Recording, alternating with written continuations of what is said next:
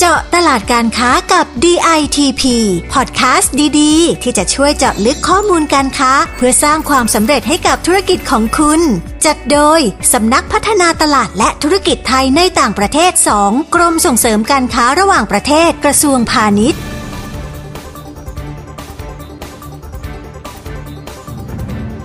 สวัสดีค่ะ พบกันอีกเช่นเคยนะคะ กับพอดแคสต์เจาะตลาดการค้ากับ DTP ซีซั่น4นะคะ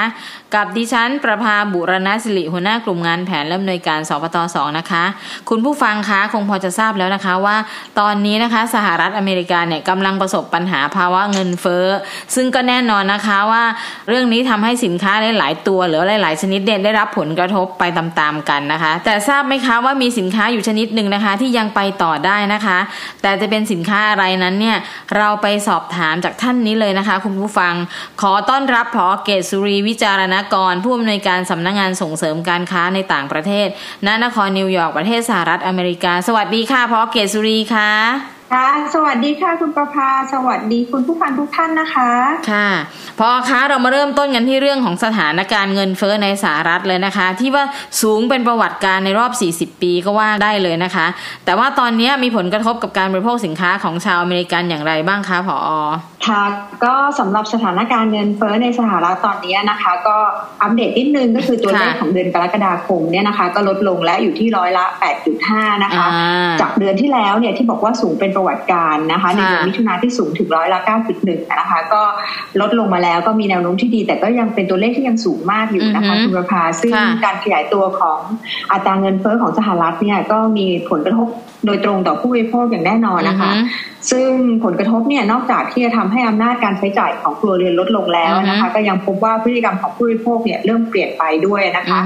จากผลการสำรวจนะคะ การซื้อสินค้าของชาวอเมริกันในไตรมาสแรกของปีนี้นะคะ ก็พบว่าโดยรวมเนี่ยมีการซื้อของลดลงนะคะ ประมาณร้อยละหกค่ะ แล้วก็ความถี่ในการซื้อสินค้าก็ลดลงด้วย แล้วก็ยังมีการคาดการณ์อีกนะคะ ว่าในสามหกเดือนข้างหน้าเนี่ย ผู้บริโภคอาจจะลดการบริโภคของตัวเองลงอีกนะคะค่ะก็จะเริ่มหันไปซื้อสินค้าแบรนด์ระดับกลางๆ มากขึ้นนะคะ ก็คือเน้นที่ราคาไม่แพง เริ่มซื้อสินค้าจำนวนมากแบบเหมือนซื้อส่งแทนการซื้อปลีกที่มีราคาสูงนะคะ รวมถึงจะลดการใช้จ่ายสินค้าที่แบบเหมือนว่าเราซื้อเราไม่คิดอย่างเงี้ยค่ะ ก็คือจะเป็นลักษณะว่าอาจจะต้องมีความจำเป็นจริง ๆ ถึงจะ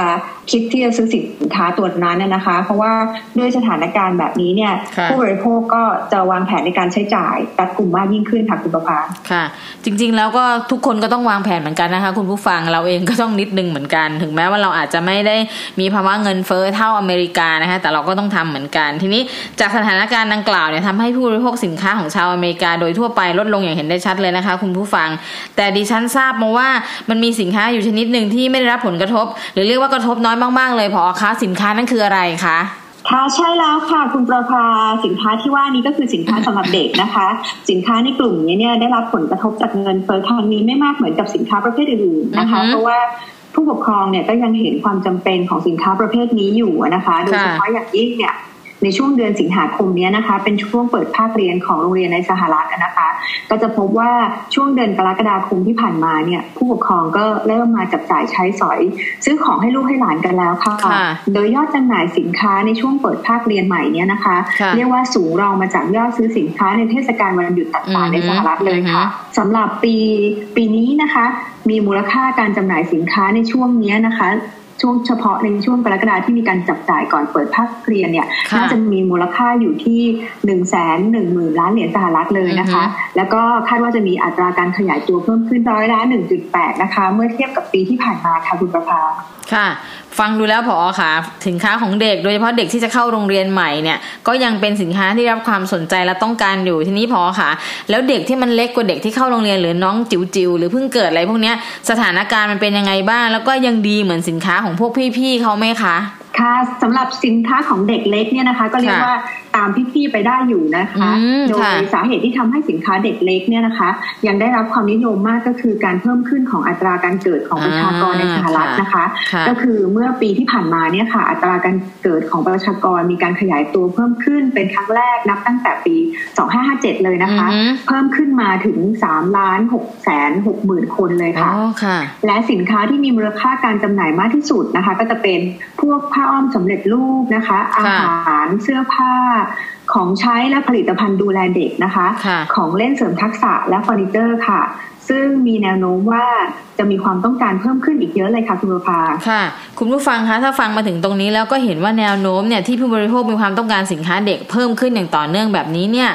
ต้องถามต่อแล้วนะคะว่า แล้วสินค้ากลุ่มไหนที่ประเทศไทยหรือว่าเราเนี่ยสามารถจะเข้าไปเจาะตลาด หรือมีทิศทางว่าอะเราจะเข้าไปขายได้อะค่ะพอค่ะสำหรับสินค้าไทยที่มองว่าน่าจะมีศักยภาพเข้ามาเจาะตลาดที่สหรัฐได้เนี่ยนะคะค่ะก็น่าจะมีอยู่ 4 กลุ่มด้วยกันนะคะค่ะคุณประภา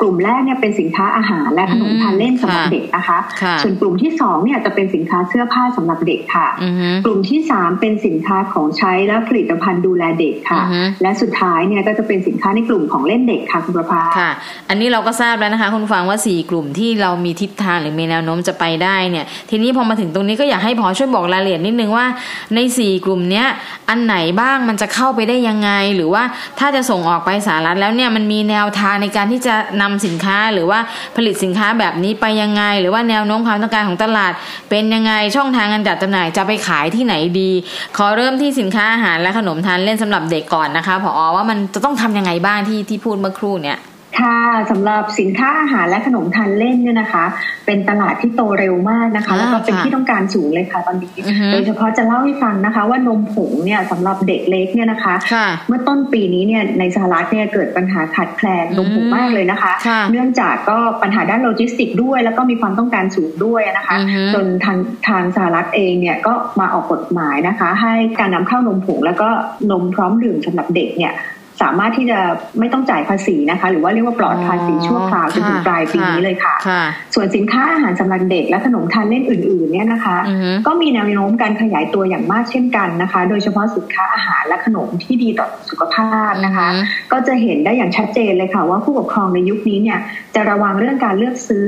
เรื่องอาหารกับของทานเล่นให้เด็กมากขึ้นนะคะอือฮึผู้ปกครองเนี่ยยินดีจะซื้อสินค้าในราคาระดับพรีเมียมเลยนะคะ ถ้าเกิดค่ะสินค้านั้นมีมาตรฐานที่ดีและมีคุณภาพนะคะโดยมักจะเลือกสินค้าที่มีส่วนประกอบจากธรรมชาติ มีสารปรุงแต่งน้อยนะคะอือฮึที่ได้รับความนิยมมากในสหรัฐเนี่ยนะคะก็จะเป็นพวกสินค้าของอาหารเด็กที่เป็นพวกออร์แกนิก มีใบรับรองจาก USDA นะคะ แล้วก็ผ่านการตรวจสอบว่าไม่มีสาร GMO นะคะค่ะรวมทั้งเอ่อ ไม่เติมน้ำตาลมากอะนะคะ แล้วก็หรืออาจจะปราศจากน้ำตาลเลยนะคะอืมแล้วก็ไม่มีสารกันบูดที่เป็นอันตรายค่ะหรือว่าอาจจะลักษณะไม่มีส่วนประกอบของกลูเตน หรือสารที่จะก่อให้เกิดภูมิแพ้อาหารได้อะค่ะค่ะนอกจากนี้ขนมที่มีโปรตีนสูงนะคะ อย่างเช่นพวกกลุ่ม plant based food อะนะคะ ที่เน้นอือฮึถึงประโยชน์ต่อสุขภาพเป็นหลักเนี่ยอือฮึก็ได้รับความนิยมมากเลยค่ะสำหรับอาหารเด็กนะคะ แล้วก็ของทานเล่นของเด็กอือฮึ สำหรับช่องทางการจำหน่ายส่วนใหญ่ก็จะซื้อทางซูเปอร์มาร์เก็ตอะนะคะ แล้วก็รวมทั้งออนไลน์ด้วยนะคะ เพราะว่าโควิดที่ผ่านมานะคะคุณประภาอือฮึการขายออนไลน์นี่เรียกว่า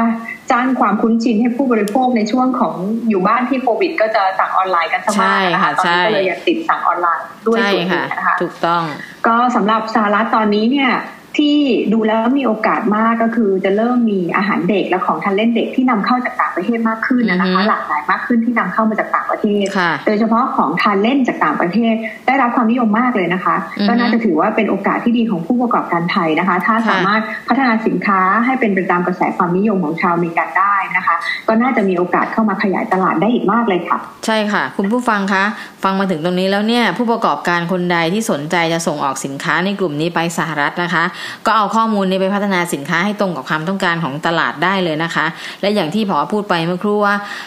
สินค้านำเข้าจากต่างประเทศเนี่ยของกินเล่นได้รับความสนใจ เพราะว่าอย่างที่เหมือนเราอะค่ะ อะไรที่แปลกใหม่อะไรที่เราไม่รู้จักได้ลองชิมได้ลองทานแล้วก็สนใจเหมือนกัน เพราะฉะนั้นเขาก็เหมือนเราเอาตรงนี้ไปเป็นจุดก็ได้ว่า เรามีอะไรแปลกใหม่ที่ไม่เหมือน เพราะฉะนั้นเนี่ย เราก็สามารถไปพัฒนาต่อได้และที่สำคัญประเทศไทยเราเนี่ยมีวัตถุดิบจากธรรมชาติเยอะแยะมากมาย พืชผักเราก็มาก เราสามารถนำมาผลิตและพัฒนาเป็นค่ะสินค้าที่มีความหลากหลายได้ด้วยนะคะพอถูกไหมคะถูกต้องเลยค่ะค่ะคุณประภาทีนี้มาถึงกลุ่มต่อไปนะคะ ที่จะขอให้ผอแนะนำว่าสินค้าเสื้อผ้าสำหรับเด็กเนี่ยมันเป็นยังไงบ้างคะมีแนวโน้มที่ดีแบบไหนถ้าสำหรับตลาดเสื้อผ้าเด็กในสหรัฐอะนะคะ ก็ยังมีการเติบโตอย่างต่อเนื่องเลยค่ะค่ะโดยในปีที่ผ่านมาเนี่ยนะคะ ยอดขายเสื้อผ้าเด็กในสหรัฐนะคะ สูงถึงกว่า3 0 0แสนล้านเหรียญสหรัฐเลยนะคะ เพราะว่าเมื่อชาวอเมริกันเนี่ยกลับมาใช้ชีวิตตามปกติจากสถานการณ์โควิดเนี่ยก็ทำให้เกิดความต้องการซื้อสินค้ามากขึ้น เพราะว่าเข้าสังคมมากขึ้นนะคะ ความต้องการสินค้าเรื่องเสื้อผ้าก็เลยขยายตัวมากขึ้นนะคะ โดยเฉพาะการซื้อเสื้อผ้าให้เด็กเนี่ยในช่วงการเปิดภาคเรียนใหม่เนี่ยมันก็เลยมีมากขึ้นไปตามสถานการณ์นะคะสำหรับแนวการเลือกเสื้อผ้าของผู้ปกครองเนี่ยนะคะ ส่วนใหญ่ก็จะเน้นที่สวมใส่สบายค่ะ สะดวกแล้วก็ปลอดภัยนะคะ เป็นเสื้อผ้าที่น่าสนใจเนี่ย ส่วนใหญ่ก็จะเป็นเสื้อผ้าแนวสีธรรมชาตินะคะ เป็นสีแบบ earth tone หน่อยนะคะ แล้วก็เสื้อผ้าที่เป็นแบบกลางๆเป็นยูนิเซ็กใส่ได้ทั้งเด็กผู้หญิงผู้ชายนะคะ เน้นความเรียบง่ายแบบ minimal style นะคะ นอกจากนี้ก็ยังมีเทรนด์ใหม่อีกนะคะ เป็นการซื้อเสื้อผ้าแบบเน้นที่เป็นมิตรกับสิ่งแวดล้อมนะคะ เน้นแบบซื้อเสื้อผ้าแบบยั่งยืนนะคะ และนอกจากนี้นะคะก็ยังมีบางกลุ่มผู้ปกครองนะคะ ก็หันมายินดีที่จะซื้อสินค้ามือสองที่ยังมีคุณภาพดีอยู่สินค้าที่มีตำหนินะคะ แต่สภาพดี เพื่อลดค่าใช้จ่ายแล้วก็ลดการทำลายสิ่งแวดล้อมจากกระบวนการผลิตด้วยอะค่ะสำหรับการเข้ามาแข่งขันในตลาดเสื้อผ้าเด็กในสหรัฐอเมริกานะคะ ก็เห็นโอกาสสำหรับเสื้อผ้ากลุ่มเด็กเกิดใหม่จนถึงกลุ่มเด็กก่อนวัยเรียนนะคะก็เป็นตลาดที่น่าสนใจนะคะ เพราะว่าประเทศไทยเองก็มีศักยภาพในการผลิตนะคะ แล้วก็ในกลุ่มนี้เนี่ยก็มียอดขายในสหรัฐอเมริกาเนี่ยขยายตัวอย่างรวดเร็วเลยนะคะผู้ปกครองเนี่ยมีความเต็มใจแล้วก็มีกำลังจ่ายมากสำหรับกลุ่มเด็กในอายุดังกล่าวนะคะก็น่าจะเป็นอีกหนึ่งตลาดที่มีศักยภาพเหมาะกับผู้ส่งออกไทยค่ะส่วนปัจจัยที่จะทำให้สินค้าไทยเข้ามาแข่งขันได้นะคะ ก็จะต้องมีการออกแบบที่ดีนะคะ มีคุณภาพการตัดเย็บที่เนียบนิดนึงนะคะ แล้วก็สินค้าแฟชั่นแบบใหม่ๆนะคะ อย่างเช่นสินค้าเสื้อผ้าแฟชั่นที่ใส่เป็นแบบคู่กันแม่แม่ลูกอย่างเงี้ยนะคะ หรือว่าจะเป็นชุดออกงานสำหรับเด็กนะคะ ชุดกีฬาหรือชุดนอนของเด็กเนี่ยค่ะตอนนี้ก็ถือว่าเป็นที่นิยมมากในตลาดสหรัฐนะคะ แล้วก็มีแนวโน้มที่จะโตได้อีกค่ะ ก็เป็นโอกาสที่ดีของสินค้าไทยนะคะ ที่จะเข้ามาในในกลุ่มนี้ค่ะ คุณบรพาคุณผู้ฟังฟังถึงตรงนี้แล้วก็เห็นนะคะ ว่าจากที่พอเล่าหรืออธิบายให้เราฟังเนี่ยเราไม่ยากเลยเราจะพัฒนาสินค้าของเราให้เข้าไปสู่ความต้องการของผู้บริโภคในสหรัฐอเมริกานะคะ เพราะว่าแฟชั่นเสื้อผ้าหรือว่าสินค้าต่างๆ พวกนี้เป็นสินค้าที่ต้องพิถีพิถันทั้งการตัดเย็บที่พอเล่าไป วัสดุการใช้เอ่ยรวมถึงการเป็นมิตรกับสิ่งแวดล้อม หรือการใช้วัสดุธรรมชาติเนี่ยมันก็ทำให้เขาสนใจอยากเลือกซื้อของเรานะคะ แล้วก็ผู้ประกอบการเนี่ยก็นำข้อมูลตรงนี้ไปคิดดูซิว่าเราเนี่ยถ้าจะผลิตสินค้าไปขายเขาเราจะทำให้เด็กออกมาหน้าตาเป็นยังไงสินค้าเขาดีแบบไหนใส่แล้วน่ารักทั้งคุณแม่คุณลูกอย่างนี้ก็ได้นะคะ ทีนี้พอเล่าแล้วมีเทรนด์มีทุกอย่างแล้วเราก็ไปทำต่อ ทีนี้สินค้าต่อไปที่เราจะคุยต่อไป ก็จะเป็นสินค้าผลิตภัณฑ์ดูแลเด็กกันนะคะพอมันเป็นแบบไหนบ้าง สินค้าอะไรที่น่าสนใจค่ะสำหรับสินค้าของใช้และผลิตภัณฑ์ดูแลเด็กนะคะ ก็ เป็นตลาดที่โตอย่างต่อเนื่องเช่นกันนะคะ แล้วก็ไม่ได้โตเฉพาะในสหรัฐนะคะ ถือว่าเรียกว่าโตทั่วโลกเลยนะคะ แล้วก็ส่วนสินค้าที่ขายดีที่สุดจากสถิติเนี่ยปีที่แล้วเนี่ยนะคะผ้าอ้อมสำเร็จรูปในสหรัฐเนี่ยขายดีที่สุดนะคะ มียอดขายสูงถึงประมาณ 4,800 ล้านเหรียญสหรัฐนะคะรองลงมาก็คือกลุ่มทิชชู่เปียกนะคะ ทิชชู่เปียกที่ใช้ทำความสะอาดนะคะอันนี้จะมียอดขายถึง 1,500 ล้านเหรียญสหรัฐนะคะสำหรับรายจ่ายของผู้ปกครองในรัฐนิวยอร์กเองเนี่ยนะคะสินค้าของใช้และผลิตภัณฑ์ดูแลเด็กเนี่ยถือว่ามีสัดส่วนการใช้จ่ายเนี่ยถึงร้อยละยี่สิบเอ็ดเลยนะคะ เป็นสัดส่วนเมื่อเทียบกับรายได้ต่อเดือนของครัวเรือนเลยนะคะ เพราะฉะนั้นจะเห็นว่าผู้ปกครองเนี่ยใช้จ่ายสินค้าเกี่ยวกับของใช้และผลิตภัณฑ์ดูแลเด็กค่อนข้างเยอะเลยนะคะ และหลังจากการแพร่ระบาดของโควิดเนี่ยการเลือกสินค้าเนี่ยผู้ปกครองก็จะระมัดระวังมากขึ้นนะคะ เกี่ยวกับของใช้และผลิตภัณฑ์ดูแลเด็กจะเน้นเรื่องความปลอดภัยเป็นสำคัญเลยนะคะ อย่างเช่นเลือกผลิตภัณฑ์ที่ปลอดสารเคมีไม่เป็นอันตรายต่อเด็กนะคะ อย่างผ้าอ้อมสำเร็จรูปแล้วก็ทิชชู่เปียกเนี่ยก็เรียกว่ามองหาผ้าที่ทำจากผ้าคัตตอนแท้ๆนะคะ ยอมที่จะจ่ายแพงขึ้นสำหรับสินค้าที่มีคุณภาพดี และก็เป็นสินค้าที่มาจากธรรมชาตินะคะ สินค้าในกลุ่มนี้นะคะคุณลุงพาก็ไม่ใช่แค่ผ้าอ้อมสำเร็จรูปกับกระดาษที่ชู่เปียกอย่างเดียวนะคะ ก็ยังรวมถึงผลิตภัณฑ์ดูแลผิวของเด็กนะคะ ผลิตภัณฑ์ดูแลผมอุปกรณ์สำหรับทานอาหารของเด็กนะคะ อุปกรณ์สำหรับการเดินทาง และก็ของใช้ต่างๆ ก็ยังมีอีกหลากหลายนะคะ ที่ใช้ในชีวิตประจำวันของเด็กด้วยนะคะ สำหรับสินค้าไทยที่น่าจะมีโอกาสแข่งขันในตลาดสหรัฐนะคะ จากที่อยู่ตรงนี้เท่าที่เห็นก็จะมีสินค้าอย่างเช่นกลุ่มที่ดูแลผิวของเด็กๆนะคะโดยเฉพาะสินค้าออร์แกนิกของไทยตอนนี้ก็มีหลายแบรนด์ที่ค่อนข้างจะมีชื่อเสียง แล้วก็เป็นสินค้าที่ทำจากธรรมชาตินะคะ เพราะชาวอเมริกันเนี่ยก็จะรู้จักชื่อเสียงของสินค้าไทยเป็นอย่างดีนะคะ ว่าสินค้าไทยเป็นสินค้าที่มีคุณภาพค่อนข้างจะเป็นอยู่ในตลาดพรีเมียมนะคะ ถ้าเจาะตลาดโดยอาศัยผ่านการรับรู้ของผู้บริโภคกลุ่มนี้นะคะ ที่ว่าพอจะรู้ว่าสินค้าไทยเป็นสินค้าที่มีคุณภาพดีแล้วเนี่ยก็น่าจะได้รับการยอมรับที่ง่ายขึ้นนะคะ แล้วก็มีโอกาสเติบโตต่างๆ กันไปได้อีกเยอะเลยค่ะคุณประภาค่ะ ตามที่พอให้ข้อมูลความต้องการสินค้าของกลุ่มของใช้และผลิตภัณฑ์ดูแลเด็กมาเนี่ยนะคะ ก็เชื่อว่าสินค้าไทยในมีศักยภาพ พอจะไปแข่งขันในตลาดสหรัฐอเมริกาได้อยู่นะคะ มาถึงกลุ่มสินค้าสุดท้ายกันเลยนะคะพอเป็นกลุ่มสินค้าในกลุ่มของเด็กเล่น แต่ว่าสถานการณ์ตลาดเนี่ยน่าจะไม่ใช่เล่นๆเลยใช่ไหมคะพอใช่ค่ะคาดว่าจะเป็นสินค้าอีกกลุ่มนะคะที่มียอดการขยายตัวอย่างมากนะคะก็คือสินค้าของเล่นเด็กเนี่ยนะคะ โดยเฉพาะในปีที่ผ่านมาเนี่ย มียอดการจำหน่ายของเล่นเด็กรวมเกือบ 38,000 ล้านเหรียญสหรัฐเลยนะคะ แล้วก็มีการขยายตัวที่ค่อนข้างสูงมากถึง 14เปอร์เซ็นต์นะคะ โดยของเล่นที่นิยมมากที่สุดอันดับหนึ่งเนี่ยเป็นของเล่นประเภทพวกของเล่น outdoor แล้วก็เป็นพวกเครื่องกีฬานะคะเครื่องกีฬาสำหรับเด็ก มียอดขายสูงถึง 5,900 ล้านเหรียญสหรัฐนะคะรองลงมาก็จะเป็นของเล่นประเภทตุ๊กตา จะมียอดขายอยู่ที่ประมาณ 3,700 ล้านเหรียญสหรัฐนะคะ ส่วนยอดขายของของเล่นเสริมทักษะนะคะของเล่นเสริมความรู้เนี่ยก็เพิ่มขึ้นจากปีที่แล้วนะถึงร้อยละสิบจุดห้าเลยนะคะ ซึ่งก็จะทำให้เห็นว่าผู้ปกครองชาวอเมริกันปัจจุบันเนี่ยมีความตั้งใจที่จะพัฒนานะคะ ทักษะต่างๆ แล้วก็ศักยภาพของลูกอย่างจริงจังนะคะ แล้วก็จะพัฒนาทางด้านร่างกายจิตใจแล้วก็อารมณ์ควบคู่กันไปนะคะ ก็จะทำให้ของเล่นสำหรับเด็กเล็กหรือเด็กทารกหรือของเล่นเพื่อการศึกษา แล้วก็ของเล่นเสริมทักษะต่างๆเนี่ยมีความต้องการมากขึ้นนะคะ ก็แนวโน้มสินค้าในกลุ่มนี้เนี่ยก็ ควรจะต้องเป็นสินค้าที่ทำจากวัสดุที่ปลอดภัยตอนเด็ก แล้วก็มีคุณภาพดีด้วยนะคะ เพราะฉะนั้นจะเห็นว่าอย่างในกลุ่มของเล่นของไทยเนี่ยอย่างกลุ่มของเล่นไม้ พวกวูดเดนทอยของไทยที่เป็นส่วนของเสริมทักษะเนี่ยก็น่าจะมีโอกาสเติบโตได้ในตลาดสหรัฐด้วยนะคะ เพราะว่าปัจจุบันเนี่ยนอกจากเกมเทคโนโลยีต่างๆ แล้วเนี่ยผู้ปกครองก็เริ่มมาให้ลูกเล่นของเล่นที่มีความใกล้เคียงกับธรรมชาติมากขึ้นนะคะ แล้วก็ลดการใช้พลาสติก แล้วก็เป็นมิตรต่อสิ่งแวดล้อมมากขึ้นค่ะคุณประภาค่ะ คุณผู้ฟังคะมาถึงตรงนี้แล้วเราก็ได้ทราบในรายละเอียดของเขาเรียกอะไรคะในสถานการณ์เงินเฟอ้อของอเมริกาที่มันมีข้อด้อยในการซื้อสินค้า หรือว่าทำให้คนประหยัดเก็บเงินไว้ หรือเซฟเงินตัวเองไว้เนี่ย แต่สินค้าตัวหนึ่งที่ทำให้ทุกคนต้องจ่ายเงินออกมาคือสินค้าของเด็ก ไม่ว่าจะเป็นเรื่องของเสื้อผ้าของกินของเขาหรือแม้ทั้งของเสริมสร้างทักษะ หรือแม้กระทั่งสิ่งที่ทำให้เขาเกิดจินตนาการต่างๆเนี่ยก็ขายได้ ซึ่งพอเกษรีก็เล่าให้เราฟังไปแล้วว่าอะไรที่มันจะขายได้ อะไรที่มันเหมาะสม หรืออะไรที่มันจะเข้าไปเติบโตได้ในตลาดอเมริกา ซึ่งดิฉันคิดว่า ในซีซั่นนี้หรือว่าตอนนี้เนี่ยสามารถทำให้คุณผู้ฟังเนี่ยมีไอเดียและจะขายอะไรทำอะไร และสิ่งที่ลืมไม่ได้คือ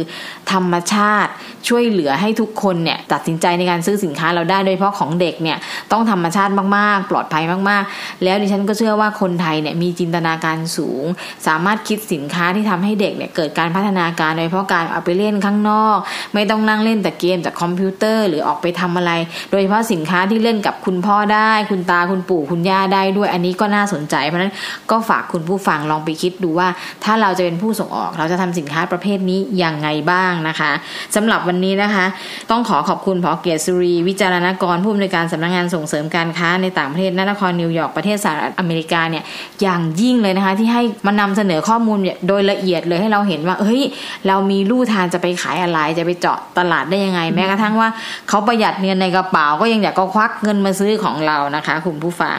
สำหรับคุณผู้ฟังที่ต้องการข้อมูลการค้าอื่น ๆนะคะ เพิ่มเติมเนี่ยสามารถเข้าไปดูได้ที่ www.ditp.go.th หรือที่เว็บไซต์ของสำนักนะคะ ก็คือ www datp-oversea.com หรือสอบถามที่สายด่วน 1169 ก็ได้นะคะ และสุดท้ายนะคะต้องขอขอบคุณพอเกตสุรีวิจารณกรผู้อำนวยการสำนักงงานส่งเสริมการค้าในต่างประเทศณนครนิวยอร์กประเทศสหรัฐอเมริกาที่มาร่วมพูดคุยกับเรา รวมถึงแชร์ไอเดียเก๋ๆในเรื่องของการบุกตลาดในภาวะเงินเฟ้อนี่เราได้รับรู้นะคะ ยินดีค่ะคุณประภา แล้ววันนี้นะคะก็หมดเวลาลงแล้วเราสองคนต้องลาไปก่อนนะคะ สวัสดีค่ะ สวัสดีค่ะ เจาะตลาดการค้ากับ DITP ติดตามข้อมูล ข่าวสาร และกิจกรรมดีๆ เพิ่มเติมได้ที่ www.ditp.go.th หรือสายด่วน 1169